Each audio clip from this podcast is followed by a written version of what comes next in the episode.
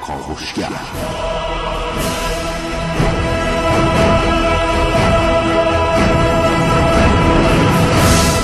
به نام خداوند بخشنده مهربان خانم ها آقایان دوستان شنونده سلام صبحتون بخیر.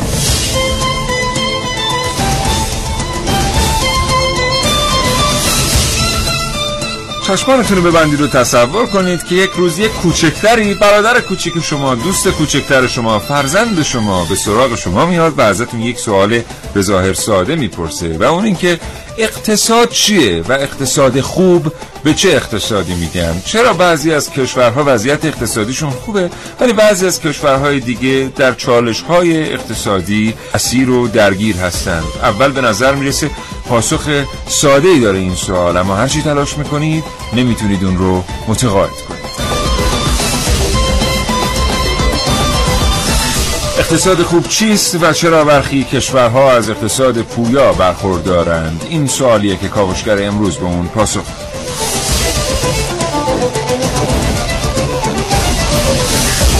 چنانچه روزمرگی ها شما رو از کتاب و کتاب خواندن دور کرده برنامه کاوشگر رو از دست ندید. هرچند که این برنامه رادیویی نه قراره و نه اصلا می‌تونه که جای کتاب و کتاب خواندن رو برای شما بگیره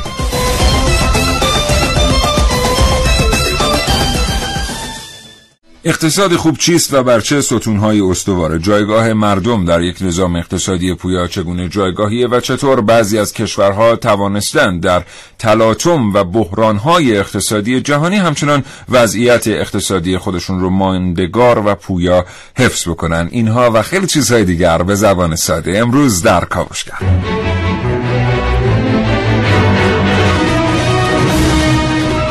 در این کاوشگر میشنوید. جایگاه اقتصاد ایران در سال 2050 در کاوشگر امروز با من محسن رسولی.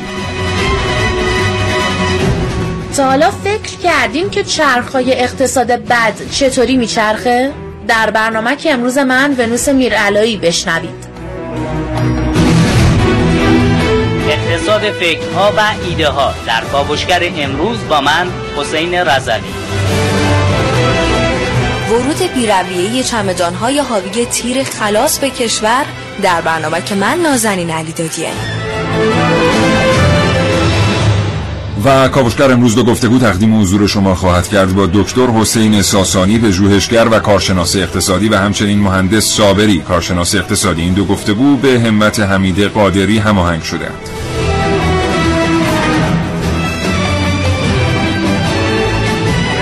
کنترل میز صدا امروز در اختیار شیوا میراقاجانیانه و شهره شایان. تهیه کننده این برنامه را به شما دوستان شنونده تقدیم می‌کنم. محسن صبح بخیر. به نام خدا سلام صبح بخیر خدمت همه شنوندگان خوب کاوشگر. امیدوارم که هفته بسیار خوبی رو در پیش رو داشته باشه انشالله انشالله پر انرژی. بله. خب امروز می‌خوایم در مورد اقتصاد صحبت کنیم. اقتصاد خوب. بله. اینکه یک کشور در چه صورتی می‌تونه اقتصاد خوبی داشته باشه و مردمش همیشه جیبشون پرپول باشه همیشه مطرح باشن همیشه تو ranking های بین المللی جزو top 10 باشن 10 تا اقتصاد برتر دنیا باشن و همونو بتونن حفظ بکنن در 30 سال بله. آینده 50 سال آینده و خیلی به زبان ساده امروز این کار خواهیم کرد و یک نکته ای که همین اول برنامه بهش اشاره می‌کنیم که بعضی از کشورها فرهنگشون به گونه است که مردم در بحث های مختلف با موضوعات مختلف شرکت می‌کنن. مثل مثلا کشور ما ایران. اگر شما در یک جمع ثابتی یک جمع خانوادگی ثابت. در دو سه ساعت شب نشینی از فوتبال صحبت بکنید همه مشارکت می‌کنن. در بله. مورد بحث شیرین مثلا سفر به فضا صحبت کنید همه مشارکت می‌کنن. در مورد اقتصاد همه مشارکت می‌کنن. ولی واقعا با این که تمام ما حاضر هستیم در بسیاری از بحث ها در سطح خیلی پایین مشارکت بکنیم اما واقعا پاسخی برای این سوالات ساده ممکنه نداشته باشیم. که اقتصاد خوب چیه؟ بله.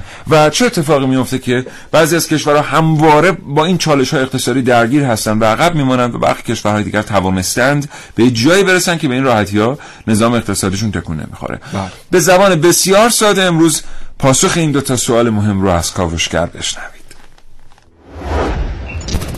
یه زمین وسیع و حاصلخیز و یک کشاورز.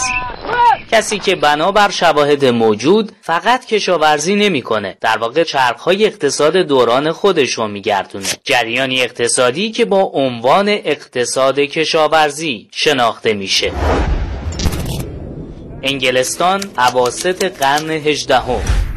همچنان چرخ اقتصاد در حال گردشه. اما این بار با استفاده از نیروی ماشین به جای نیروی انسان. جریانی که بیشتر در بافندگی زغال سنگ و ذوب آهن نمود پیدا کرد. جریانی با عنوان اقتصاد صنعتی. اینم یه چرخه. بله این. همین ساختار عجیب و خلاقانه که می‌تونه به هر سمتی که می‌خواد حرکت کنه. چرخ بروز شده اقتصاد که بعد گذار از اقتصاد کشاورزی و صنعتی می‌تونه منبع مناسب و ایدئال ثروت تو عصر جدید باشه. اقتصاد دانش بنیان کشورهای زیادی در جهان که از داشتن منابع طبیعی قابل توجه بی بهرن یا دسترسی محدودی به اونا دارن با تغییر روش تونستن میزان درآمدشون رو از کشورهای دیگه که از منابع مادی و طبیعی مناسبی برخوردارن بیشتر کنن اقتصادی که بر مبنای دانش، فناوری و نوآوری شکل می‌گیره. طبیعیه که هرچی ایده ها خلاقانه و فناوری به کار گرفته شده جدیدتر باشه و نمونه های مشابه اون کمتر باشه بازدهی بیشتر و سریعتر خواهد بود. اقتصادی با این شکل و شمایل به خاطر منحصر به فرد بودنش خیلی زودتر به نتیجه و به سود می‌رسه که اگه این سود مجدد تو مسیر توسعه دانش و فناوری به کار گرفته بشه به مرور همه چی به سمت اقتصاد پایدار حرکت می‌کنه. زمانی که یک کشور بتونه فکرها و ایده های علمی و دانشگاهی رو تو زمینه های مختلف اقتصادی به کار بگیره قطعا آینده خوبی در انتظارشه.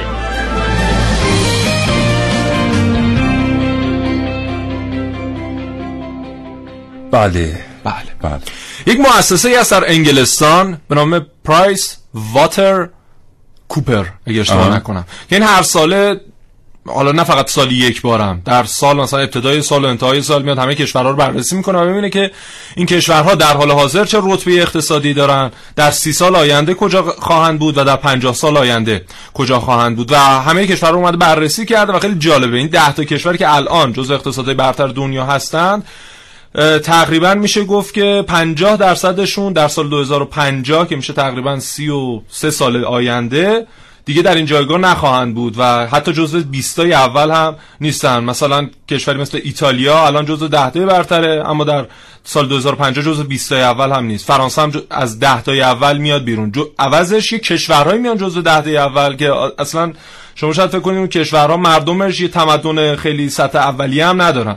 کشورهایی که شاید مثلا اسمشون بیاد حتی بخندیم. مثلا نیجریه مثلا کشور مثل فیلیپین. یا کشوری مثل مثلا ویتنام. اینا کشورهایی هستن که در آینده اقتصاد جهان رو خواهند ساخت. حالا در این برنامه بررسی خواهیم کرد که چرا این کشورها در مقایسه با کشوری مثل فرانسه، ایتالیا، امریکا، چین، هند انقدر تونستن خودشون رو در واقع خوب جلوه بدن که طبق پیش ها بگن که تا سال 2050 انقدر رشد خواهند بله. داشت خب یکی از چیزایی که به هر حال هر کشوری اقتصادش بهش وابسته است تولید اون کشوره بله.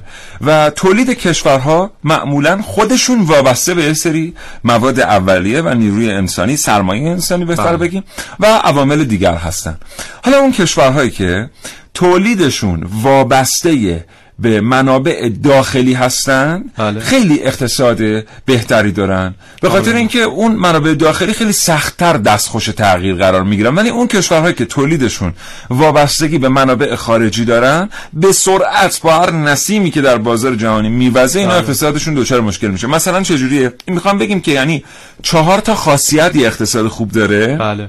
می‌خوایم بشماریم. اولیش اینه که الان داریم میگیم به زبان خیلی ساده.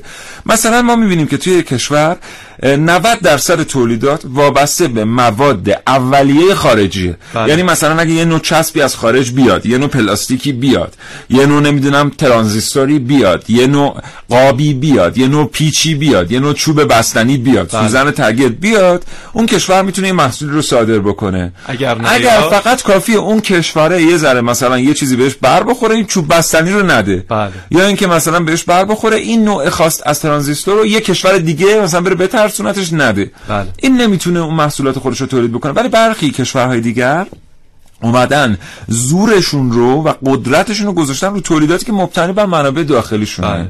ام، همون منبعی که دارن اون منابع طبیعی که دارن منابع غیر طبیعی که دارن نیروی انسانی که دارن با توانایی های ویژه‌ای که داره و خیلی چیزهای دیگه این یه جور نگاه به درونه و حالا اینجا یه مسئله خیلی پیچیده پیش میاد در این اصل اول اقتصاد خوب اونم اینه. آقا یه سری کالا هست شما بهش احتیاج دارید. حالا یا به عنوان تولید یا به عنوان کالای وارداتی ولی مردم شما به این کالاها احتیاج مبرم دارن. حالا مثلا اگه تلفن همراه امروز 20 درصد گرون شه کسی از گرسنگی نمیمیره. ولی اگر مثلا فلان افزودنی خاص مواد غذایی از بین بره و اینا خیلی ممکن دچار مشکل بشن. بله. اونا رو چیکار می‌کنن؟ پس کشورها با اقتصاد خوب بلافاصله تشخیصشون میدن اون کالاها رو. یه لیستی ازشون سازن بله. و یک برنامه ریزی ده ساله می‌کنن برای اینکه بتونن اونا رو خودشون بسازن. بله. و با ظرفیت های درونی این کار بکنن. یعنی دانشگاه سرمایه گذاری کنن جوانای خودشون بسازن منابع اولیه‌اش خودشون تامین کنن خودشون به تکنولوژیش برسن. بله. این میشه درونزایی یه جور نگاه به درون اینکه شما از ظرفیت های خودتون استفاده کنید. حالا یه سری کشورهای دیگه هم هستن اون لیست رو ندارن. بله. با اینکه خودشون تو پنج سال می‌تونن اینو بسازن فلان کالا رو بسازن همینجوری واردش می‌کنن. اصلا هم براشون مهم که در واقع حالا اگه یه روز نبود چی میشه چی این میشه؟ یه اصل یک اصل از چهار اصل اقتصاد خوبه بله. اقتصادی که نگاهش به داشته های خودش اول درست. و بعد به تعامل با جهان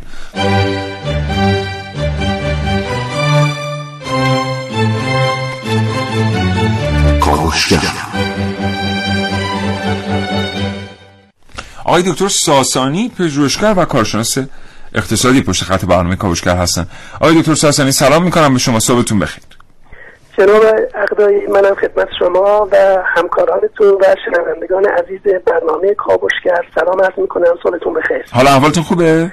خیلی متشکرم. شما خوب هستید زنده باشید. متشکرم از اینکه ارتباط رو پذیرفتید و با ما صحبت می‌کنید. خواهش آقای. دکتر ساسانی. اقتصاد خوب چه اقتصادیه؟ اگر بخوام که یه مقداری با توجه به اینکه نکاتی که شما گفتید من نکات متفاوتتری رو عرض بکنم از سال 1990 اه، اقتصاد در واقع تغییر ذریعه میده و برای همینم در واقع دهه 90 مرز بین اقتصاد جدید و اقتصاد قدیم یا سنتی میشه. بله. در اقتصاد سنتی نکاتی که شما فرمودید بیشتر متکی بر اقتصاد سنتی است. یعنی مواد اولیه تبدیل میشه به یک محصول و این محصول در بازارهای داخلی خارجی ارائه میشه و عرضه بله. میشه در حالی که در اقتصاد جدید و ارزش آفرینی در اقتصاد جدید دیگه بر مبنای تکیه بر مواد اولیه و مواد معدنی اون کشور نیست یا البته من یه چیزی رو اینجا اضافه کنم بین فرمایشات آقای دکتر ساسانی ما مواد اولیه رو به عنوان مثال گفتیم یعنی ممکنه شما بر مغزهای داخلی سرمایه گذاری. کنید یه ایده رو ازش ارزش افزوده تولید بکنید بله آقای. دقیقا دقیقا بله. من می‌خوام همین عرض بکنم که ارزش آفرینی در اقتصاد اقتصاد جدید امروزه بر مبنای سرمایه انسانی است بله. بر مبنای سرمایه اطلاعاتی است و بر مبنای سرمایه اجتماعی که شامل فضای کسب و کار نوآوری و موضوعاتی که بیشتر به مسائل در واقع سیاست گذاری ارتباط پیدا می‌کنه و موضوعات کلان اقتصادی است. بنابراین اگر ما می‌خوایم که یک اقتصاد پویا داشته باشیم بایستی که متکی بشیم به انسانهای توانمند مدیران با توانایی بسیار بالا که متاسفانه ما در این مورد الان ضعیف هستیم. از بود تکنولوژی و فناوری اطلاعات بدونیم بتونیم در واقع از تمامی تکنولوژی های مدرن و روز استفاده بکنیم و بعدم بتونیم فضای کسب و کارم بهبود بدیم نوآوری ایجاد بکنیم و افرادی که واقعا نوآور هستند به که خارج از کشورم در واقع مهاجرت نکنن در ایران بمونن تا بتونن این افراد با اون تکنولوژی های به روزی که ما به کار می‌گیریم بتونیم محصولات مورد نیازمون رو تولید بکنیم و در اختیار بازارهای داخلی بذاریم و بعدم در اختیار بازارهای خارجی. پس شما الان تق- به عنوان اولین تو بازم عذرخواهی می‌کنم فرمایشتون رو قطع کردم. پس شما به عنوان اولین توضیح معتقد هستید که تولید فناوری و سرمایه گذاری بر روی اذهان پویا در داخل کشور یکی از اولین اصول داشتن اقتصاد پویاست. دقیقا. جناب اقدایی ببینید تحقیقی که انجام گرفته در سال 1982 اومده گفته که ما دو نوع دارایی داریم که موجب ارزش آفرینی در اقتصاد میشه. یکی دارایی های نامشهوده یکی دارایی های مشهوده بله. دارایی مشهود شامل تکنولوژی ها سخت افزارها ساختمون ها مواد اولیه مواد خام. دارایی نامشهود ارز کردم سرمایه انسانی است نوآوری است و سرمایه اطلاعاتی است. حالا در سال 1982 وقتی تحقیق کردم ببینن که ارزش آفرینی در اقتصاد چگونه صورت می‌گیره دیدن که 38 درصد توسط دارایی های نامشهوده و 62 درصد توسط دارایی های مشهوده. بله. در سال 90 این تحقیق تکرار شد ارقام دقیقا برعکس شد. یعنی ارزش آفرین در اقتصاد توسط دارایی های نامشهود شد 62 درصد. و در دارایی مشهود 38 درصد. و تحقیقی که در سال 2015 انجام گرفته شده 85 به 15 یعنی ارزش آفرینی در اقتصاد. اون چیزی که شما به دنبال یک اقتصاد پویا هستید دارایی های نامشروط سهمشون 85 درصده و دارایی های مشروط 15 درصده. بنابراین اگر ما می‌خواهیم که اقتصاد پویا داشته باشیم قبل از هر چیزی بایستی که روی این موضوع یعنی سرمایه انسانی و سرمایه اطلاعاتی و سرمایه اجتماعی که نوآوری هستش و موضوعات مختلف رو اونا تمرکز پیدا بکنیم. و ما مواد اولیه در کشورمون داریم مواد معدنی به اندازه کافی داریم. یعنی تمامی مواد اولیه و مواد خام و دارایی های نامشهودی که می‌تواند به ارزش افزوده تبدیل بشه در کشور ما وجود داره. ولی اینکه چرا ما جز اقتصادهای برتر نیستیم؟ به دلیل اینکه ما دارایی های نامشهود خودمون رو بهش توجه نمی کنیم و در پرورش و تربیت اونها و توسعه اونها احتمام نمیورزیم. بسیار عالی من یه چیزی رو اینجا اضافه بکنم. یه اتفاق خوبی تو کشور ما افتاده. اونم اینه که ما چند سال گذشته دائم در مورد اقتصاد دانشمندان میشنیدیم. یکی دو سال قبل ادبیات اقتصاد جهانی یه تغییری درش ایجاد شد. دنیا از مرز اقتصاد دانشمندان گذشت. دیگه الان دنیا دنیاییه که دنبال اقتصاد مبتنی بر خلاقیت و نوآوریه. این یه اقتصادی یک مرحله بعد از اقتصاد دانشمندان اتفاق خوبی که در کشور ما افتاده بود که به طور نرم اون سیاست اقتصاد دانشمندان بروز شد. با این با این تغییر. یعنی ما این که می‌بینیم الان این استارتاپ ها و این شرکت های پشتیبان استارتاپ ها و اینها دارن با این چگالی فعالیت می‌کنن تو این یکی دو سال گذشته هم این اتفاق افتاد. به خاطر اینه که کشور کاملا به این درک رسید که دنیا از مرز اقتصاد دانش بنیان گذشته است و حالا ما هم باید به سرعت بریم دنبال اقتصاد مبتنی بر ایده و خلاقیت. این همون موضوعیه که آقای دکتر ساسانی دارن در موردش صحبت می‌کنن. آقای دکتر متشکرم از اینکه این فرصت رو در اختیار گذاشتین. خواهش می‌کنم. آرزوی سلامتی می‌کنم براتون. خدا نگهدار شما.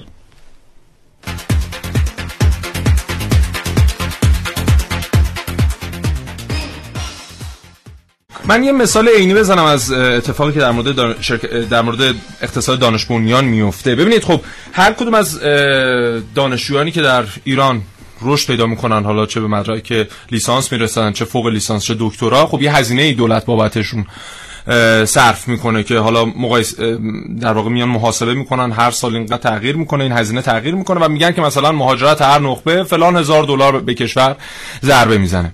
ببینید چند سالیه که یک مسابقه داره در دنیا برگزار میشه که هر سال در یک کشور خاص اکثرا در استرالیا به نام مسابقه اتومبیل رانی با خودروهای خورشیدی سولار کار. بله بله. که خب از دانشگاه های مطرح دنیا دانشجویان میان گروه های تشکیل میدن گروه مکانیک و برق و صنایع و اینها میان دور هم جمع میشن و هر دانشگاهی میاد یک خودروی معرفی می‌کنه و مسابقه شرکت می‌کنه.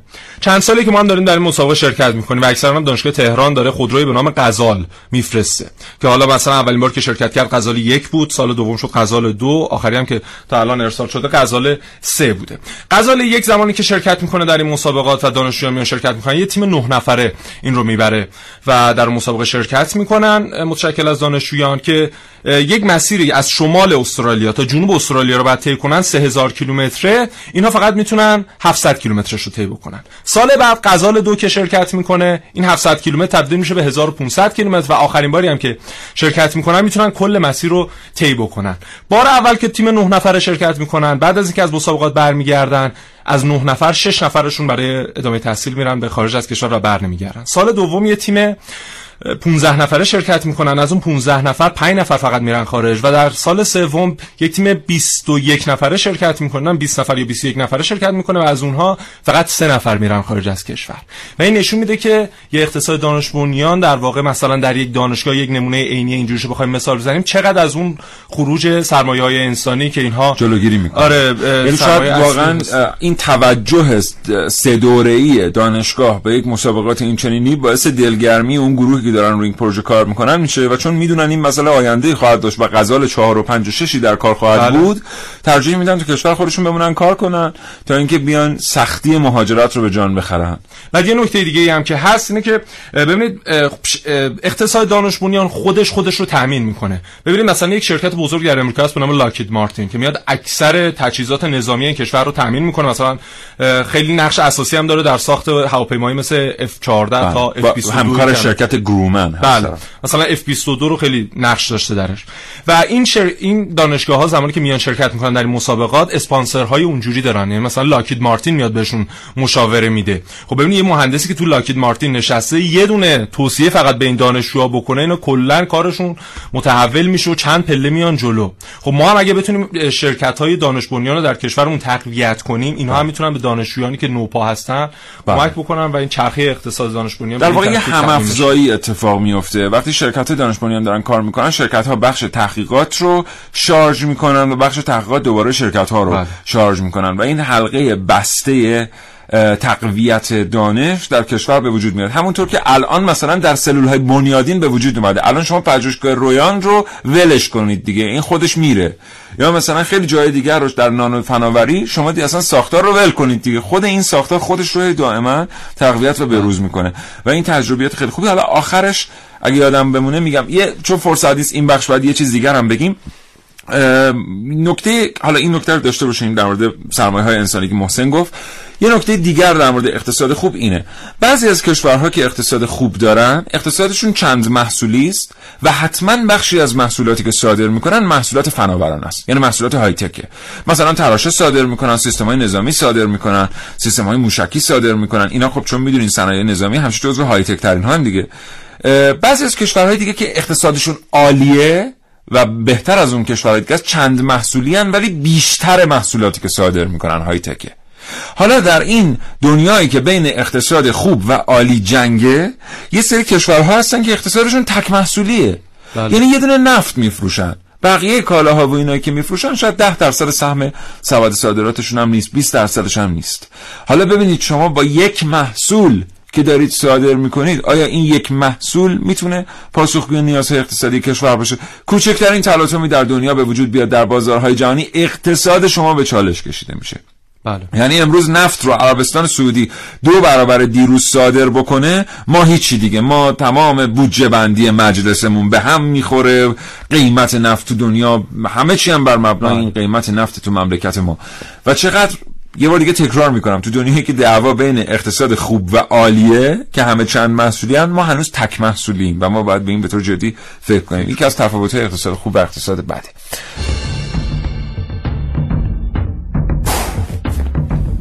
پا برهنه روی آسفالت داغ میدوه. دنبال توپه و عشق فوتبال. آفتاب تند و تیز مرداد براش مهم نیست. پا برهنه میدوه و به های کف پاش فکر نمی‌کنه. شبیه ققنوسی که در آتش خود ساختش میسوزه و خاکستر میشه. قصه از دل یک چاه شروع میشه.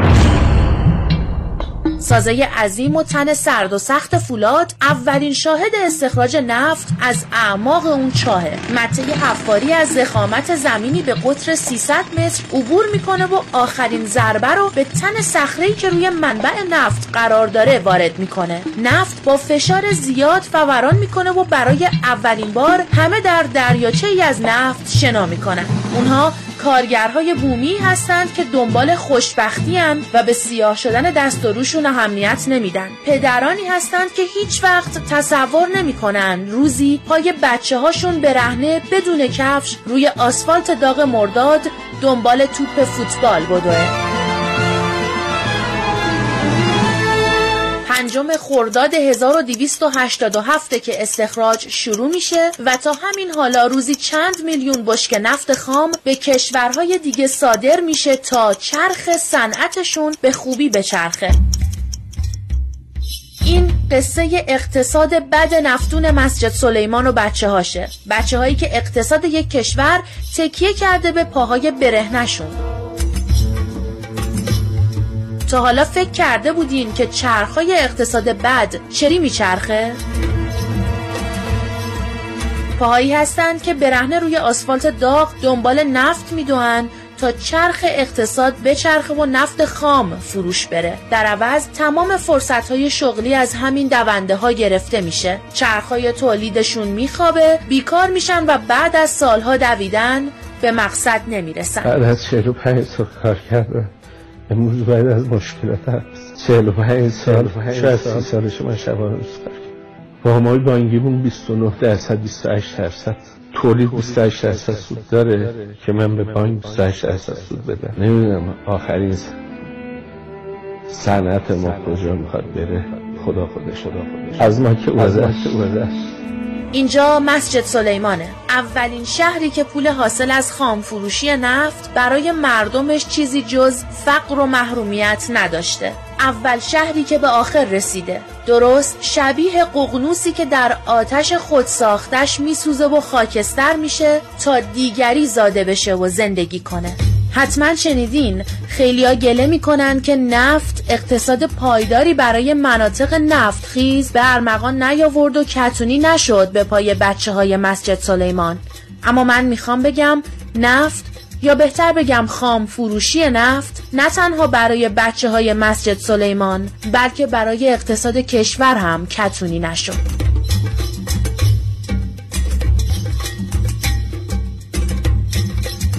ونوس میرعلایی کاوشگر جوان. این همه سعی و تلاش دانشگاه ها و پارک های علم و فناوری و مراکز رشد و شرکت های دانش بنیان و این هزاران میلیارد تومن وامی که در سال داره داده میشه الان حدود 7 ساله که خیلی جدی گرفته شده این همه نمایشگاه ها که شرکت می‌کنن این همه تیم های دانش گاهی که می‌بینید شرکت می‌کنن در نمایشگاه ها و فستیوال های مختلف همش برای این کتونی است. برای اینکه اقتصاد ایران دیگه با اون صندل قدیمی نمی‌تونه اون سرعتی که لازمه حرکت بکنه الان به یک کتونی حرفه‌ای احتیاج داره برای دویدن کنار اقتصاد کشورهای بریکس. و این کتونیه می‌دونین چیه؟ همین تاکسیرانی اینترنتی ها رو می‌بینین؟ این اقتصاد ایده محور. اون فروشگاه رو می‌بینید اینترنتی 40 میلیارد تومن برندش این اقتصاد ایده محوره. یه بشکه نفت مصرف نشده واسهش. و الان ببینید قیمت ارزش افزوده که داره ایجاد می‌کنه چقدر. کسب و کار ایرانی رم رونق داده اونم کلی شغل اومده ایجاد کرده. همین رو غذا براتون میارن اینترنتی و اینا. اینو بهش میگن اقتصاد ایده محور. این اون کتونی است. حالا نفت رو شما وقتی میفروشین یه اتفاق بدتری که میفته غیر اینکه پا برهنه ایم اینه که پول یه جا جمع میشه. وقتی پول یه جا جمع میشه بله. غیر از پول یه چیز دیگه هم اونجا جمع میشه. رانت. یعنی اینایی که شما می‌بینید که چند هزار میلیارد این ور ور می‌کنن و حق مردم رو تضییع می‌کنن و این این همش به خاطر اقتصاد تک محصولیه. وقتی که رفت به سوی یک اقتصاد پویا که الحمدلله داره میره اینا هی کمتر و کمتر بحث کتونی و سرعت حرکت شد. آفریقایی زرون خیلی جالب دارن. میگن که اگر می‌خوای سریعتر حرکت کنی تنهایی حرکت کن. اگر می‌خوای مسافت دورتری رو بری حتما گروهی حرکت کن. و الان اقتصاد ما وضعیتش به جای رسید. ما برای اینکه بتونیم یه اقتصاد پویایی داشته باشیم موفق بشیم زبان زد بشیم باید گروهی حرکت کنیم. یعنی فقط نباید بیایم نفت رو در نظر بگیریم. صنایع مختلف ارگان مختلف هر کدوم به نحو خودشون باید بیان و در این بله. اقتصاد نقش ایفا کنن. ببینید خب نروژ هم مثل ما نفت داشت. و داره همچنان. دهه 90 میلادی یه تغییراتی تو قیمت نفت به وجود میاد در کل دنیا که نروژ که تا یک زمانی اقتصادش مثل ما خیلی وابسته به نفت بود به خودش میاد. میگه که اگر قرار باشه انقدر من نوسان قیمت داشته باشم تو نفت یهو مثلا 50 دلار بشه 20 دلار خب من اصلا نمی‌تونم مملکتمو بچرخونم. میاد چیکار می‌کنه؟ میاد صندوقی به نام صندوق توسعه ملی ایجاد می‌کنه احداث می‌کنه و میگه که من از این به بعد چیز حدود 80 90 درصد. حالا تازگی هم رسیده دیگه به مرز 100 درصد از درآمد نفتی نکردنی یک کرون از درآمد نفتیشو هزینه نمی‌کنه. بله. یک کرون. میگه هر چقدر درآمد از فروش نفت خام داشتم اون رو میام در, در این صندوق ذخیره می‌کنم و این صندوق میشه سرمایه‌ای برای نسل آینده. حالا میان با اون صندوق چیکار می‌کنن؟ پولو که همینجوری نگه نمیدارن چون ارزش پول کاهش پیدا می‌کنه. میان رو روی سرمایه‌گذاری های خارجی هزینه می‌کنن و خیلی جالب پروتکلایی هم میان براش در نظر می‌گیرن که اگر ما مثلا می‌خوایم بیایم در فلان شرکت خارجی سرمایه گذاری کنیم اون شرکت باید حتما حافظ محیط زیست باشه. و از این طریق میاد یه وام های مثلا از سازمان جهانی حفاظت از محیط زیست هم می‌گیره. یعنی این چرخه پولی خیلی خوب داره میچرخه و آینده مردمش رو بله. تامین می‌کنه. و در حال حاضر تبدیل شده به یکی از بزرگترین اقتصادهای دنیا. ما هم در همون دوران صندوق توسعه ملی احداث کردیم. ابتدا اسمش صندوق توسعه ارزی بود بعد شد صندوق توسعه ملی. اما الان درآمد حال حاضرش رو که آنچنان هم شفاف نیست مقایسه می‌کنیم با درآمد صندوق توسعه ملی نروژ. می‌بینیم که یک پنجاهم اونها هم ما در حال نیست در صورتی که اصلا منابع نفتی ما هم البته قابل مقایسه با نروژ نیست دوستان ببینید یه چیزی بعضی وقتا ما یادمون میره. اصلا تو زندگیمون یادمون میره. ما داریم در مورد کشوری صحبت می‌کنیم که اولین صادر کننده نفت و گاز جهانه ها. یعنی مسئله مسئله ما مسئله نروژ و دانمارک و فنلاند و قطر و عربستان سعودی هم حتی نیست. یعنی مسئله ما مسئله روسیه هم حتی نیست. ما داریم در مورد کشوری صحبت می‌کنیم که در قلب یک بیزی. قرار گرفته که بهش میگن استراتژیک الیپس بله. بیزی استراتژیک.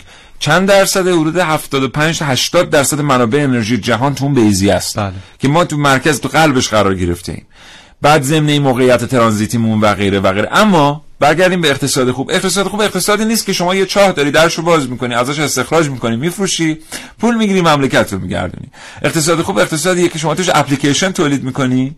یه دادم نشستن یه جا اپلیکیشن تولید می‌کنن. میلیون ها دلار ارزش افزوده ایجاد میشه بدون اینکه شما بری به اون چاه نفت دست بزنی. اقتصاد خوب اقتصادی که شما یه دونه پهپاد می‌سازین یک میلیون دلار ارزش افزوده داره. وقتی که صادرش می‌کنید. برای بله. مقاصد رصد مرزها برای هواشناسی برای اطفاء حریق یه دونه پهپاد. یادمونم نره که ارزش افزوده محصولات دانش بنیان چند صد یا گاهی چند هزار برابر ارزش افزوده یه بشکه نفته. خودتون برید حساب کنید ببینید یه بشکه نفت چقدر سود داره یه اپلیکیشن چقدر سود داره یه پهپاد چقدر سود داره. یه موشک چقدر می‌تونه صادرات صنایع بله. دفاعی؟ گرافن یه ماده ایه که در صنایع نانو یعنی کسانی که متخصص هستن در نانو فناوری و نانو مواد اون رو تولید می‌کنن و خیلی پرکاربرد. مثلا حتی تو همین دوربین های موبایلمون هم بسیار پرکاربرد باعث شفافیت تصویر میشه وقتی استفادهش می‌کنن جای ماده دیگه. این گرافن میگن شرکتایی که دارن تولیدش می‌کنن هر روز تولید محصولاتشون سودش برابر یه پارس جنوبیه. بله. همین ارزش افزوده در صنایع دانش بنیان هم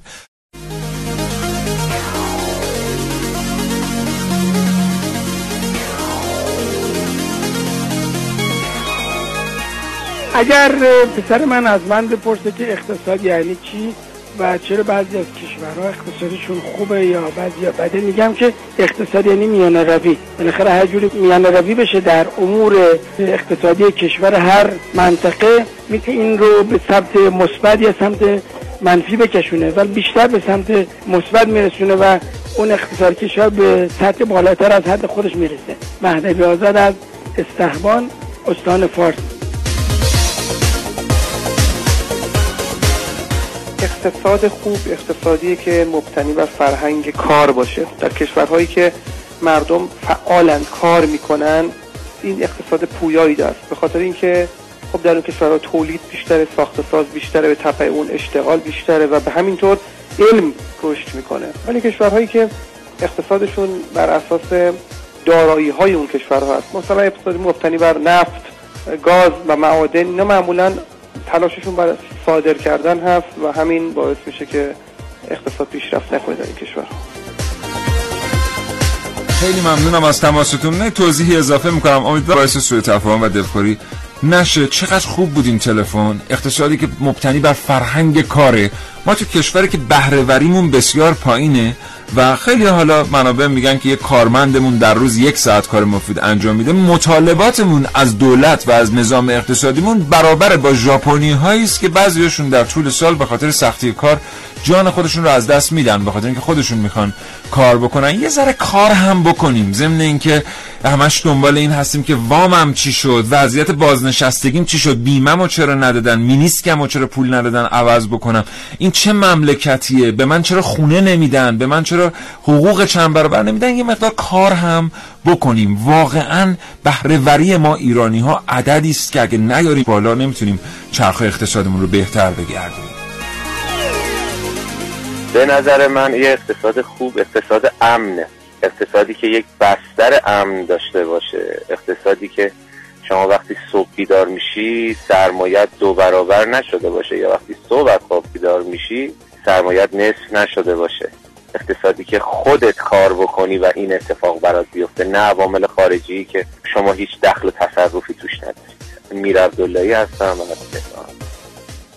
حالا ما یه چیز در مورد اقتصاد نفتی گفتیم. ببین تو همین اقتصاد نفتی هم شما محصول خب ما می‌دونیم که چهارمین ذخایر نفتی دنیا رو داریم اولین ذخایر گازی دنیا رو داریم و مجموعا رتبه اول رو داریم و کشوری هستیم در کل دنیا که در واقع طول عمر ذخایر نفت و گازش بیشتر از هم هست. یعنی ما آخرین کشوری هستیم که ذخایر نفت و گازش از دست میده. خب حالا که این رو داریم چرا نمیایم صنایع پتروشیمی خودمون رو که در حال حاضر داره حجم عظیم صادراتمون رو تامین می‌کنه رو بیایم یه مقدار تقویت کنیم. یه شاخصی داره. قبلا من گفتم پتروشیمی ها پالایشگاهی شاخص داره شاخص نلسون که در همه جای دنیا متوسطش باید 14 باشه. الان بهترین پالایشگاه ما متخصص متوسطش 9 خب 9 کجا 14 کجا؟ خب بیایم صنایع پتروشیمی که می‌خوایم تولید بکنیم صنایع پتروشیمی باشن که کاربردی باشه برای شرکت دانش بنیانی که چه در داخل کشور چه در خارج کشور دارن فعالیت می‌کنن و اون نگاه در واقع بازار بین المللی رو داشته باشیم. یعنی همش بله. فقط بازار داخلی نگاه محصولات پتروشیمی محصولات نفتی فقط محصولات پتروشیمی نیست هزار یه چیز از نفت خام به دست میاد که ما اینو خام داریم میفروشیم و اینو ازش نمی‌گیریم. بله. شما اگر بدونید که باور کنید من هر وقت اینو پشت میکروفون رادیو میگم دلم می‌گیره. شما اگه بدونید ما روزی چند میلیون متر مکعب گاز ترش رو تو مشعلامون میسوزونیم. روزی.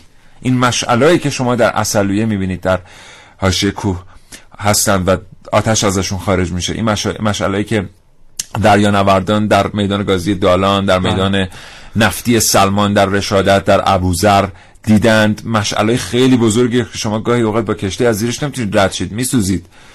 اینا دارن روزی میلیون ها متر مکعب گاز ترش رو میسوزونن. گاز ترشی که قیمت داره میشه فروخت.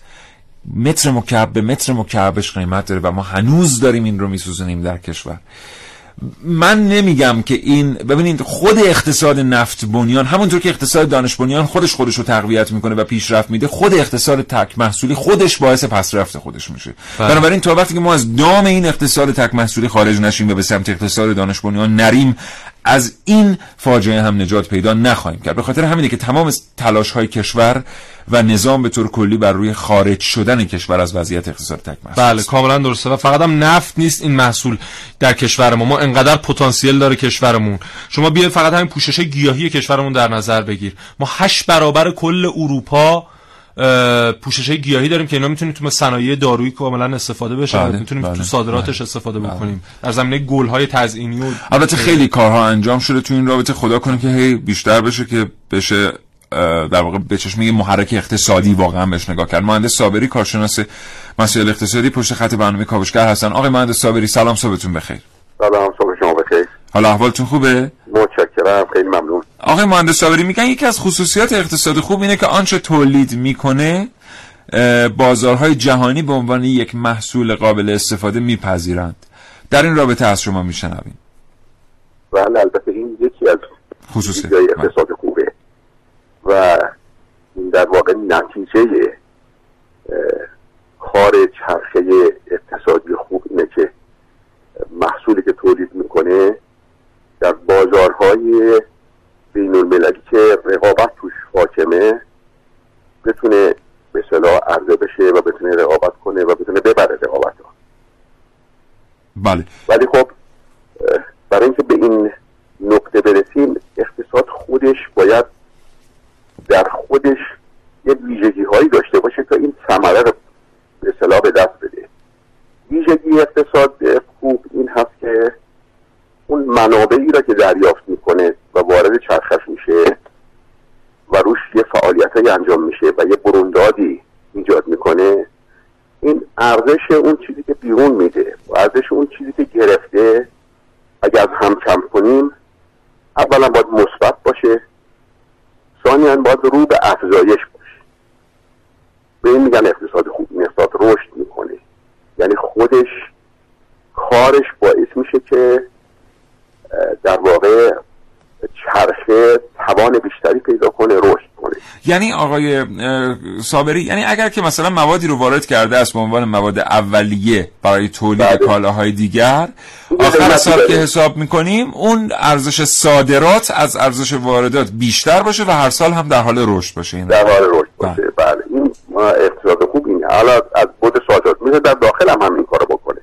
یعنی لزوما این نیست صادرات خوب باشه صادرات یکی از ابعاد اقتصاد خوبه و در داخل هم همینطور برای مصرف کنندگان داخلی برای کسانی که در بازار داخلی کشور هم هستن همین موضوع باید صرف کنه یعنی اون چی که می‌گیره و اون چی که میده و تفاوت مثبت افزاینده داشته باشه و اینم نمیشه مگر اینکه یه چیزهایی تو اقتصاد وجود داشته باشه که بیشترش هم پول و نمی‌دونم زمین و ساختمون اینها نیست بیشترش مربوط میشه به شرایط و امکانات نامشهود مثل اینکه اعتماد باید تو جامعه حاکم باشه مثل اینکه باید آزادی عمل برای کنشگران اقتصادی وجود داشته باشه این چیزهاست که اگر ما به سال ایجاد کنیم همین موجوده های فعلی ما همین دارایی های که رو زمین ریخته همین بله. چیزهایی که در منابع هست در کارخانه ها هست در بیابان ها هست همه اینا اگر یک تو اینا میره معامله میشه بله. این افراد بده بسون میشه افراد وقتی بده بسون بخواد بکنن باید به هم اعتماد داشته باشن اعتماد سرعت بده بستان ها رو افزایش میده سرعت افزایش میده طبیعتا ارزش دست آمده در واحد زمان که همون بله بیشتر میشه. بیشتر میشه. بله آقای صابری بله اقتصاد رشد میده بعد اینه که اقتصاد رشد این می‌تونه صادر بشه می‌تونه در. داخل مصرف بشه و رفاه درست کنه. بله. آقای صابری این که میگن یه اقتصاد خوب بخش اعظمیش بر در واقع دوش مردمه و گرداندنش بر عهده مردمه یعنی چی؟ همش بر دوش مردمه. ولی گرداندنش یک مقدارش دست دولت. از کنم که اقتصاد خوب اقتصادی که کنشگرانش مردم باشن و آزاد باشن و امن باشن امنیت اقتصادی داشته باشن. دوستمون می‌گفت شب بلند نشن صبح ببینن که دارشون نصف شده یا دو برابر شده. این یعنی امنیت وجود نداره در همچی اقتصادی. این قسمت مردمشه. قسمت دولتش اینه که این کاری را که بر دوش مردم گذاشته سعی کنه که این بار سالم به مقصد برسه. بله. و همون که کردم باید اعتماد بین مردم و دولت بین مردم و مردم بین مردم و جهان خارج بین دولت و جهان خارج. اعتماد درست بشه تا ارتباط ها کم هزینه سریع و پرواضح بشه. بسیار سپاسگزارم. متشکرم آقای مهندس صابری. کارشناس اقتصاد خدا نگهدار. خدا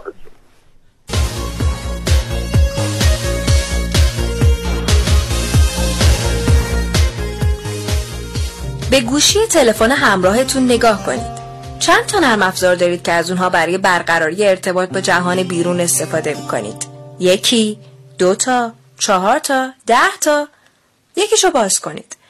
مثلا اونی که هر روز عکس توش به اشتراک می‌ذارید. بله بله درسته. شاید با خودتون فکر کنید که این موضوع نرم افزارا چه ربطی به اقتصاد داره. عجله نکنید میگم براتون. خب حالا عکس یک لباس با مارک خارجی رو آپلود کنید و زیرش بنویسید سفارش از طریق تلگرام. شما همین حالا موفق شدید یک ضربه کوچیک و جزئی به اقتصاد کشورتون بزنید. حالا فقط کافیه یه تماس بگیرید با فامیلتون که توی یکی از کشورهای نزدیک زندگی می‌کنه و بگید چند تا سفارش دارید که براتون بفرسته. سایت ها رو می‌رفتن می‌دیدن لباس ها رو میمدن عکساشو می‌دیدن انتخاب می‌کردن. یه قیمتی هم بهشون داده بودیم. اینکه تا چجوری قیمتی که بر حسب لیر ما زیر جنس گذاشتیم رو تبدیل به تومن کنن. یه شماره حساب داده بودم بهش که اون میفرستاد برای من. من اینجا توی استانبول تبدیل به لیر می‌کردم و اینترنتی خرید می‌کردم. جنس اینترنتی میمد دم خونه ما. اینم قدم بعدی برای ضربه زدن به تولیدی های داخلی. به این کار میگن تجارت چمدانی. اتفاقی که این روزها به وفور در شبکه های اجتماعی میفته هزاران صفحه مختلف که از من و شما سفارش می‌گیرن و جنس رو با مسافران یا به وسیله پست به داخل کشور ارسال می‌کنن. من خودم خلوش 85 تا پرسنل داشتم. از ابتدای امسال با شرایطی که پیش اومده مجبور شدم عذر 20 تاشون رو بخوام. یعنی ناچار بودم که این کارو بکنم. چون واقعا تامین کردن حقوقشون تامین کردن هزینه‌های همچین مجموعی واقعا سخت بود برامون. تجارت چمدانی فقط مخصوص لباس نیست بسیاری از صفحات مجازی اجناسی از قبیل لوازم منزل رو میفروشن که نمونه اونها رو در کشور خودمون هم تولید می‌کنیم کیف و کفش چرم، شم، خوراکی ها و حتی بعضی از گیاهان هم در دایره تجارت چمدانی قرار می گیرن.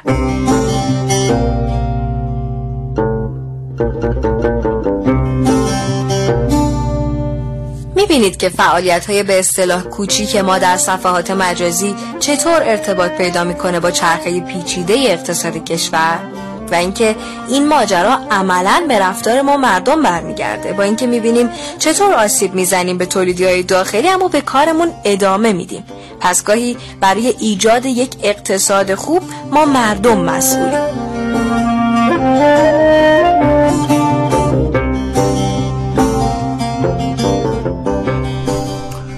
اشاره بکنم به رتبه اقتصادی ایران در حال حاضر. طبق حالا آمارهای مختلفی که هست مؤسسات مختلف ولی تقریبا متفق القولن همشون که وزارت امور خارجه خودمون هم یه آمار رسمی منتشر کرد. در حال حاضر ما رتبهمون در دنیا در اقتصاد دنیا رتبه 18 همه و طبق پیش بینی هایی که صورت گرفته میگن که در سال 2050 ما رتبهمون خواهد شد 16 یعنی دو پله صعود. این در شرایطیه که مثلا کشوری مثل فیلیپین یا ویتنام یا کشور هند اینا میان همه جزو ده تا اقتصاد برتر دنیا ولی خب گفتیم مثلا ایتالیا و فرانسه اینا خارج میشن. حالا خیلی نکته جالبی که در مورد این آمارها هست اینه که اول سال 2016 زمانی که آمارها منتشر شد آمار ما رو خیلی بدتر در سال 2015 2050 پیش بینی کرده بودن. گفته بودن ایران میره جزو مثلا کشورهای سیوم و سی و دوم و اینها.